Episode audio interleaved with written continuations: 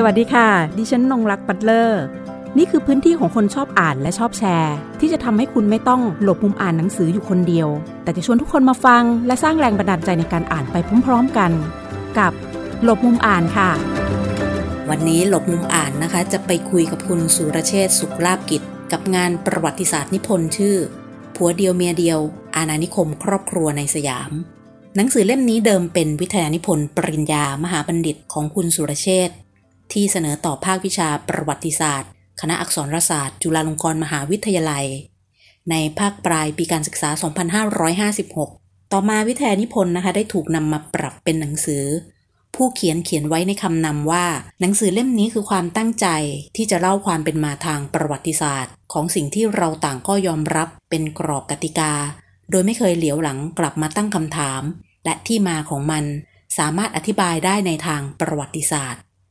สำหรับหนังสือเล่มนี้ค่ะ ครอบคลุมประวัติศาสตร์ของยุคเก่า แบบผัวเดียวหลายเมีย จนมาสู่ระบบผัวเดียวเมียเดียว ซึ่งมีเหตุปัจจัยนะคะที่เป็นตัวนำไปสู่ระบบดังกล่าว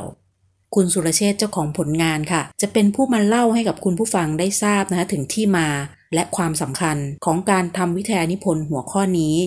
และทำไมสยามนะคะหรือว่าไทยในเวลาต่อมา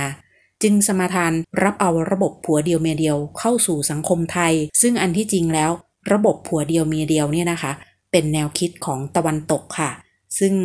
พอรับเข้ามาแล้วเนี่ยส่งผลต่อความเปลี่ยนแปลงของสยามและไทยอย่างไร รวมถึงผู้หญิงในระบบผัวเดียวหลายเมียกับผู้หญิงในระบบผัวเดียวเมียเดียว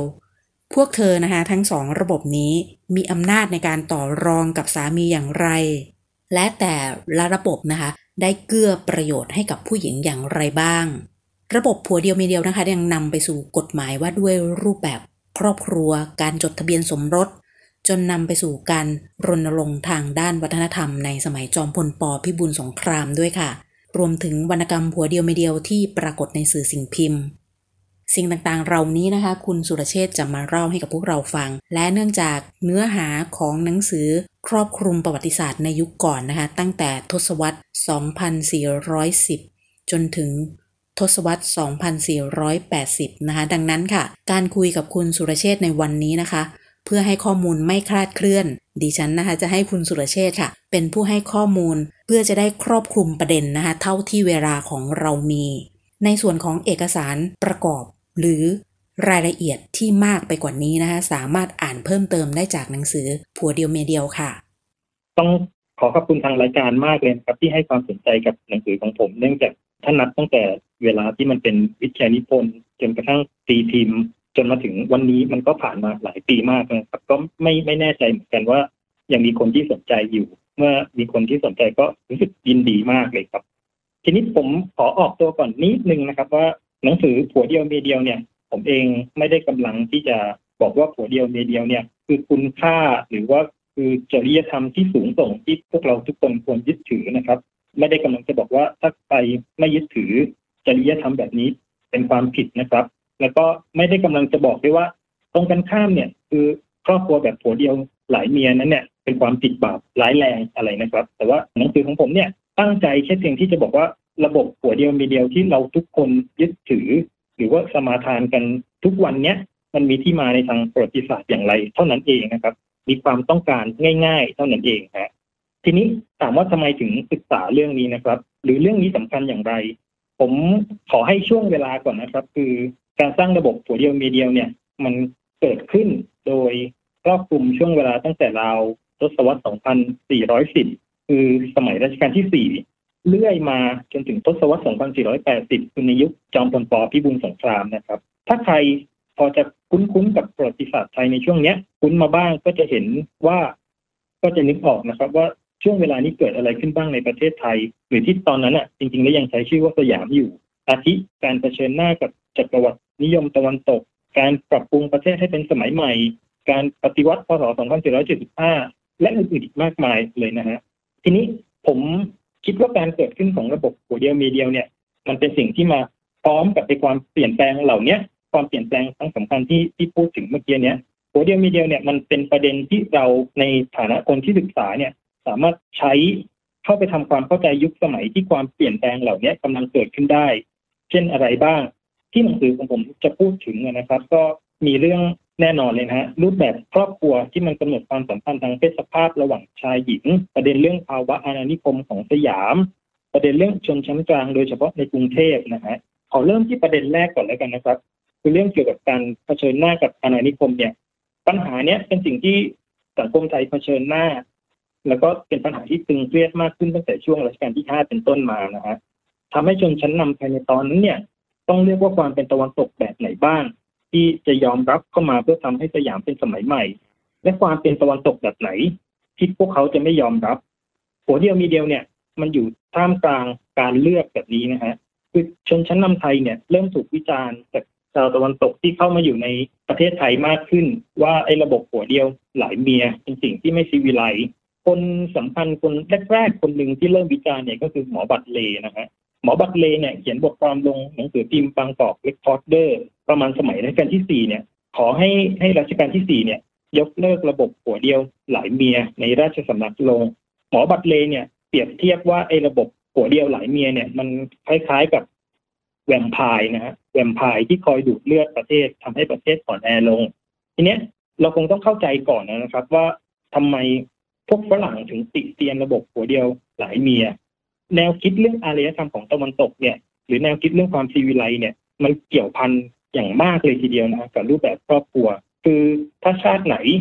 ที่ยึดถือระบบหัวเดียวเมียเดียวเนี่ยในแนวคิดแบบตะวันตกก็ถือว่ามีอารยธรรมสูงส่ง สูงส่งอย่างเดียวไม่พอครับ เหมาะที่จะปกครองคนที่มีอารยธรรมต่ำกว่าด้วยตรงกันข้ามนะฮะถ้าใครที่เป็นผัวเดียวหลายเมีย ก็จะถูกถือว่ามีอารยธรรมต่ำและก็ต้องถูกปกครองโดยคนที่มีอารยธรรมสูงกว่า แต่ว่าชนชั้นนำไทยเนี่ยในตอนนั้นเนี่ย ไม่ยอมรับมาตรฐานทางอารยธรรมแบบนี้นะครับ ทีนี้เขาอธิบายยังไงชนชั้นนำไทยเนี่ยเห็นว่าผัวเดียวเมเดียวผัวเดียวเมเดียวเนี่ยคือความเป็นตะวันตก และที่สำคัญมีที่มาจากคริสตศาสนา ถ้ายอมรับมันก็จะเท่ากับว่าเรายอมรับว่าความเป็นตะวันตกเนี่ยเหนือกว่าความเป็นไทย และเท่ากับยอมรับว่าพุทธศาสนาเป็นศาสนาที่ต่ำกว่าศาสนาคริสต์นะฮะซึ่งเนี่ยเป็นสิ่งที่ชนชั้นนำยอมรับไม่ได้เลย รัชกาลที่หกกับสมเด็จกรมพยาวชิรยานวโรรสเนี่ย ซึ่งท่านเป็นทั้งอาแล้วก็เป็นพระอุปชาของรัชกาลที่หกแล้วก็ยังเป็นประมุขสงฆ์คือเป็นสมเด็จพระสังฆราชด้วยเนี่ย ทั้งสองท่านนี้เห็นว่าพุทธศาสนาเนี่ยไม่ได้มีข้อห้ามที่จะให้ผู้ชายมีเมียหลายคนนะฮะคือเห็นว่าพุทธศาสนาอนุญาตให้มีเมียหลายคนได้ ทั้งสองท่านเนี่ยเห็นว่าพุทธศาสนาเนี่ยมีหลักที่พุทธศาสนาให้ความสำคัญคือเรื่องของความสันโดษนะฮะสันโดษแปลว่าอะไรสันโดษก็แปลว่า ห้ามไม่ให้ไปยุ่งเกี่ยวกับเมียของชายคนอื่นเท่านั้นเอง ส่วนตัวเองจะมีเมียกี่คนก็ได้ไม่เป็นปัญหานะครับ อันนี้คือคำอธิบายของทั้งสองท่าน ทีเนี้ยแม้ว่าจะไม่ยอมรับมาตรฐานทางอารยธรรมแบบตะวันตกก็จริง แต่ว่าชนชั้นนำสยามเนี่ย วิตกกังวลอยู่ไม่น้อยเลยนะครับ ว่าการไม่ได้รับการยอมรับจากตะวันตกเนี่ยมันมันจะก่อให้เกิดปัญหาคือหมายความว่าถ้าไม่แก้กฎหมาย ครอบครัวให้เป็นที่ยอมรับได้ของตะวันตกเนี่ย ตะวันตกก็จะไม่ยอมยกเลิกสิทธิสภาพนอกอาณาเขตในไทยให้นะครับ ดังนั้นเนี่ยพอมาถึงสมัยรัชกาลที่เจ็ดเนี่ย มันจึงมีการทบทวนว่ากฎหมายครอบครัวไทยเนี่ย จะยอมรับเอาระบบหัวเดียวเมียเดียวเข้ามาใช้หรือเปล่า แต่ว่าที่สุดแล้วเนี่ยมันก็มีการลงมติในที่ประชุมอภิรัฐมนตรี และก็เสนาบดีสภาว่ายังไม่แก้กฎหมายให้เป็นผัวเดียวเมียเดียวนะครับ ฉะนั้นเนี่ยตลอดยุคสมบูรณาสิทธิราชเนี่ย ก็จึงยังไม่เกิด การแก้กฎหมายครอบครัวให้เป็นผัวเดียวเมียเดียวนะครับ ทีนี้คำถามว่ากฎหมายผัวเดียวเมียเดียวมาได้อย่างไรนะฮะเมื่อกี้ผมพูดถึงชนชั้นกลางไปนิดหน่อยใช่ไหมฮะอ่าก็คือเพื่อที่จะบอกว่าชนชั้นกลางเนี่ย มีบทบาทอย่างมากเลยนะฮะในการทำให้ผัวเดียวเมียเดียวกลายมาเป็นจริง หมายความว่ากลายมาเป็นบรรทัดฐานของชีวิตครอบครัวนะครับ อย่างน้อยเนี่ยก็คือในทางกฎหมายนะฮะคืออย่างน้อยตั้งแต่ ช่วงปลายสมัยรัชกาลที่ห้าเป็นต้นมาเนี่ยชนชั้นกลางค่อยๆกลายเป็นเรียกว่าอะไรนะฮะเรียกว่าเป็นตัวละครที่มีบทบาทสำคัญมากขึ้นในประวัติศาสตร์ไทยก็แล้วกันนะฮะทีนี้ชนชั้นกลางคือใครชนชั้นกลางพวกนี้ก็คือคนที่ผ่านระบบการศึกษาออกมา มีความคิดความอ่านทางการเมือง แล้วก็ที่สำคัญคือ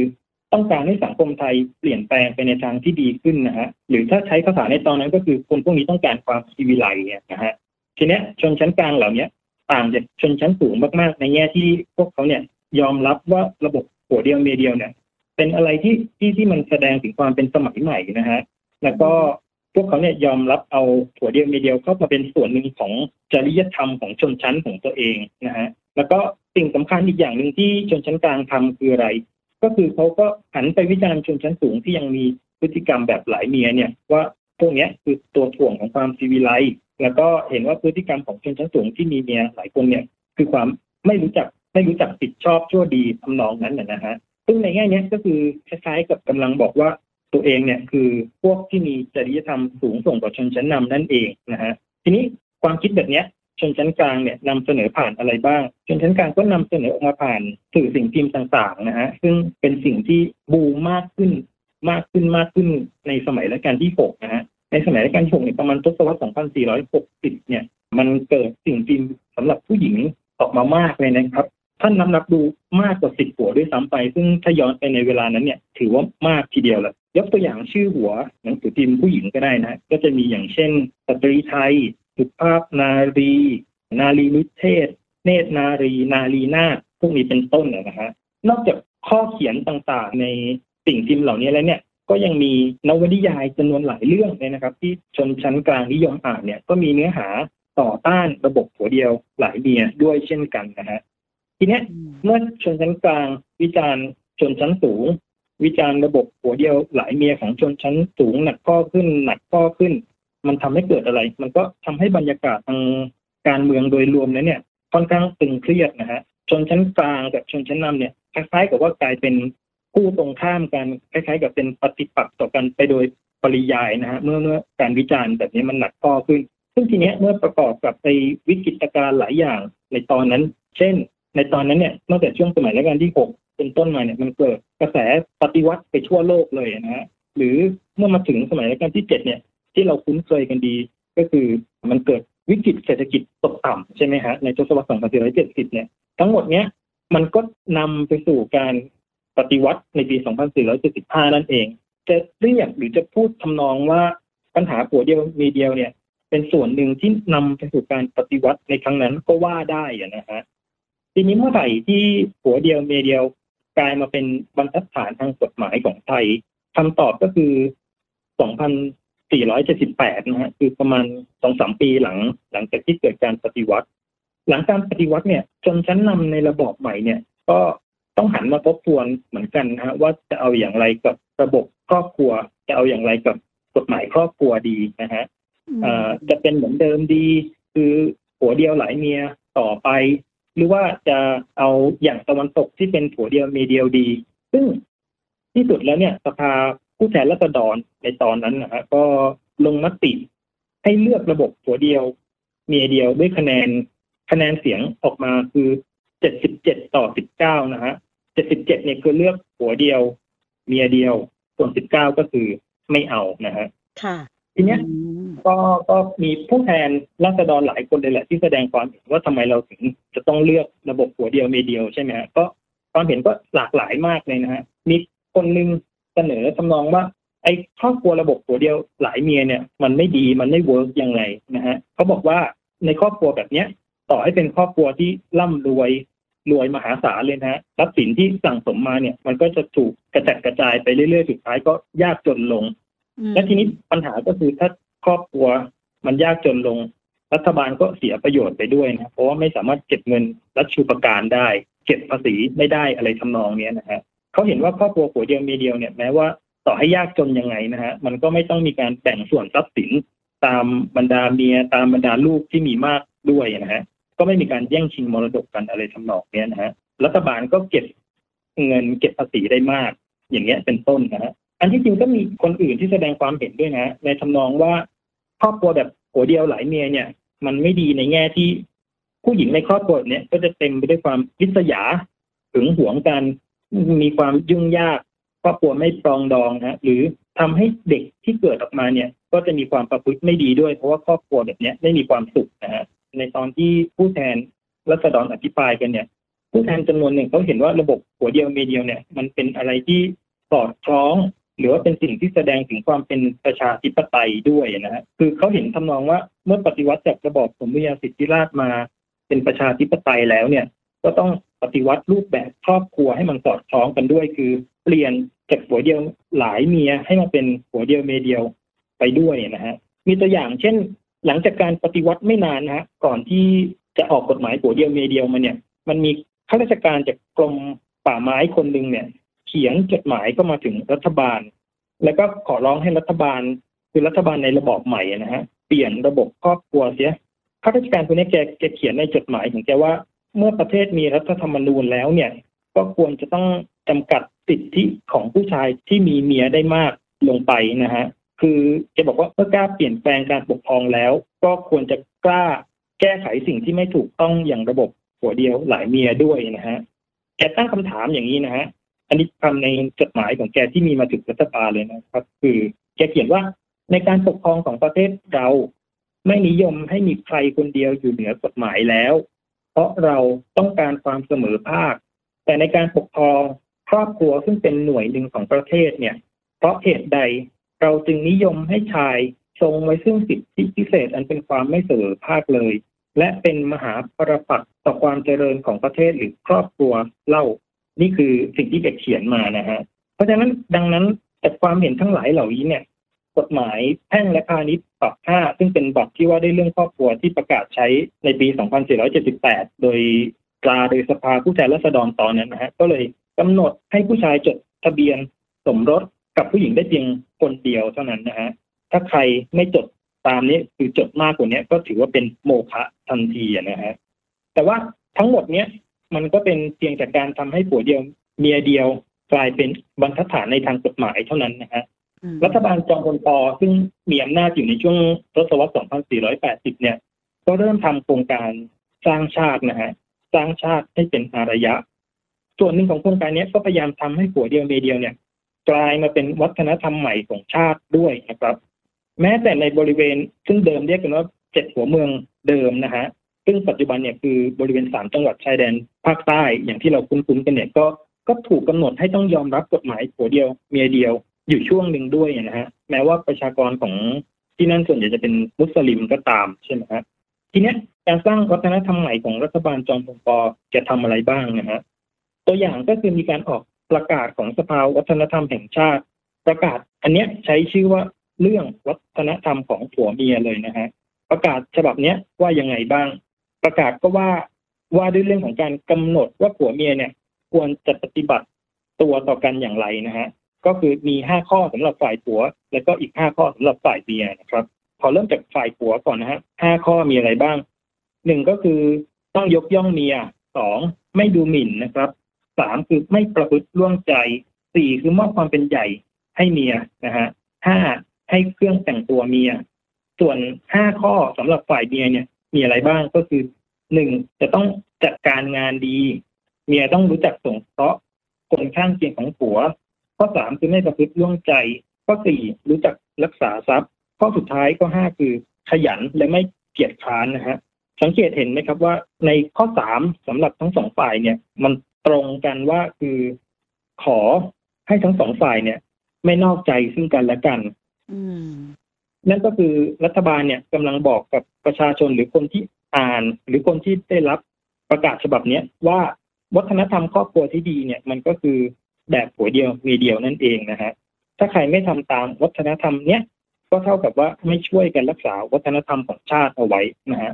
นอกจากนี้นะครับ มันยังมีการกำหนด มาตรฐานรูปแบบการแต่งงานด้วยขึ้นมานะฮะมีการจัดพิธีสมรสหมู่ มีการเชิญชวนให้ประชาชนเข้าร่วมนะฮะแล้วก็แน่นอนว่าไอ้พิธีที่เชิญชวนให้เข้าร่วมเนี่ยคือการแต่งงานหมู่เนี่ยมันก็อิงอยู่กับแนวคิดผัวเดียวเมียเดียวนะฮะหรือในปี 2486 เนี่ย รัฐบาลจอมพลปอก็จัดมหากรรมวันแม่ขึ้นเป็นครั้งแรกนะฮะถ้าจำไม่ผิดน่าจะเป็นที่สวนคำพรนะฮะก็มีการจัดประกวดแม่ประเภทต่างๆ ให้รางวัลแม่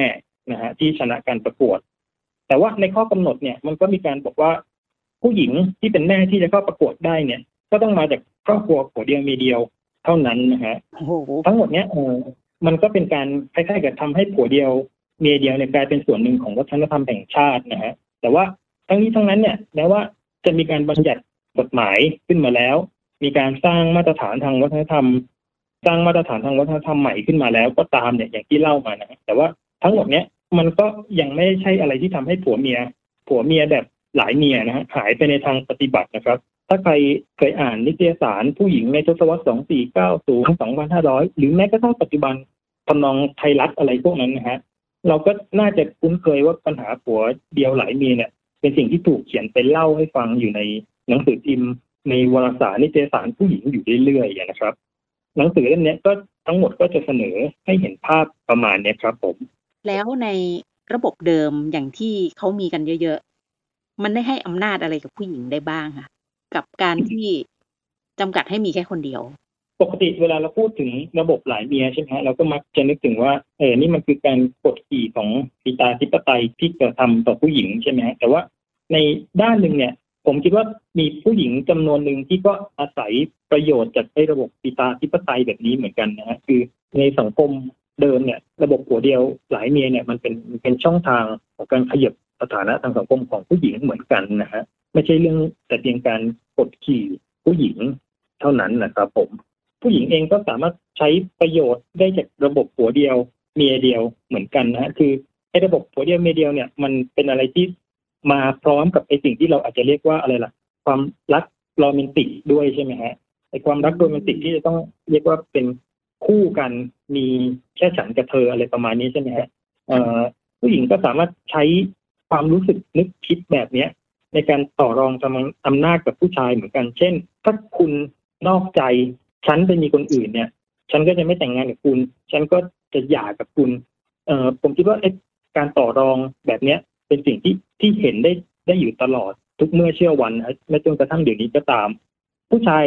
จำนวนหนึ่งเองก็ต้องยอม จำนนกับกับการต่อรองแบบนี้ของผู้หญิงเหมือนกันนะฮะเพราะว่าอะไรเพราะว่าผมคิดว่าปรากฏการณ์อีกอย่างหนึ่งที่สำคัญก็คืออย่างน้อยในช่วงประมาณทศวรรษ 2400 ปลายปลาย2480 2490 หรือมาจนยุคพัฒนาในช่วงทศวรรษ 2500 เนี่ย ผู้หญิงเริ่มออกไปทำงานนอกบ้านมากขึ้นนะฮะการทำงานนอกบ้านของผู้หญิงเนี่ยทำให้ผู้หญิงมีอำนาจต่อรองกับผู้ชายมากขึ้นนะฮะ ผู้หญิงสามารถหาเงินเลี้ยงชีพได้เอง ผู้หญิงสามารถทำงานได้ เมื่อมีเงินเลี้ยงดูครอบครัว หรือเลี้ยงดูตัวเองได้เนี่ย สิ่งที่เขาทำอย่างนี้ก็คือการไม่ต้องพึ่งพาผู้ชายอีกต่อไปเนี่ยเพราะฉะนั้นพร้อมๆกันเนี้ยผู้หญิงต่อรองกับผู้ชายเพื่อที่จะให้ได้รับความรักหรือไม่ได้รับความรักจากผู้ชายได้มากขึ้นด้วยนะฮะภายใต้กฎเกณฑ์แบบผัวเดียวเมียเดียวด้วยนะฮะในยุคพัฒนาเนี่ย การที่ผู้หญิงที่ผมพูดถึงเมื่อกี้ผู้หญิงออกไปทำงานนอกบ้านมากขึ้นเนี่ย มันช่วยส่งเสริมอำนาจผู้หญิงในครอบครัวนะฮะก่อนหน้าทศวรรษ 2500 เนี่ย ผู้หญิงประกอบอาชีพอยู่ไม่กี่อย่างนะฮะหนึ่งก็คือประมาณสมัยรัชกาลที่หกเจ็ดเนี่ย ผู้หญิงทำอาชีพได้เพียงแค่สองอย่างเท่านั้นก็คือหนึ่งเป็นครูกับสองคือเป็นพยาบาลนะฮะในแง่หนึ่งเนี่ย มันก็ทำให้ผู้หญิงเรียกว่า ต่อรองกับผู้ชายได้น้อยใช่ไหมฮะ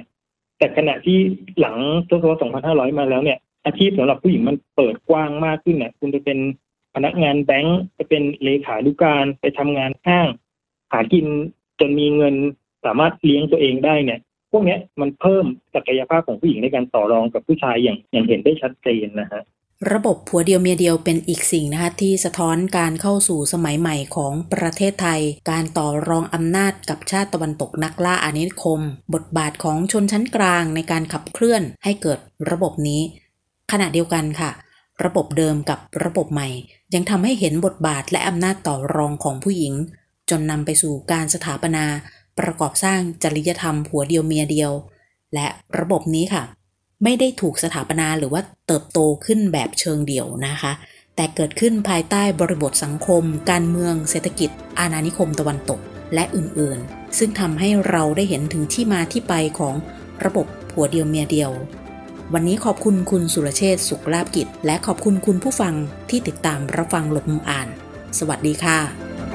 หากมีหนังสือดีๆ ที่อยากมาแชร์กัน มาบอกกับเราได้นะคะ แล้วกลับมาหลบมุมอ่านด้วยกันค่ะ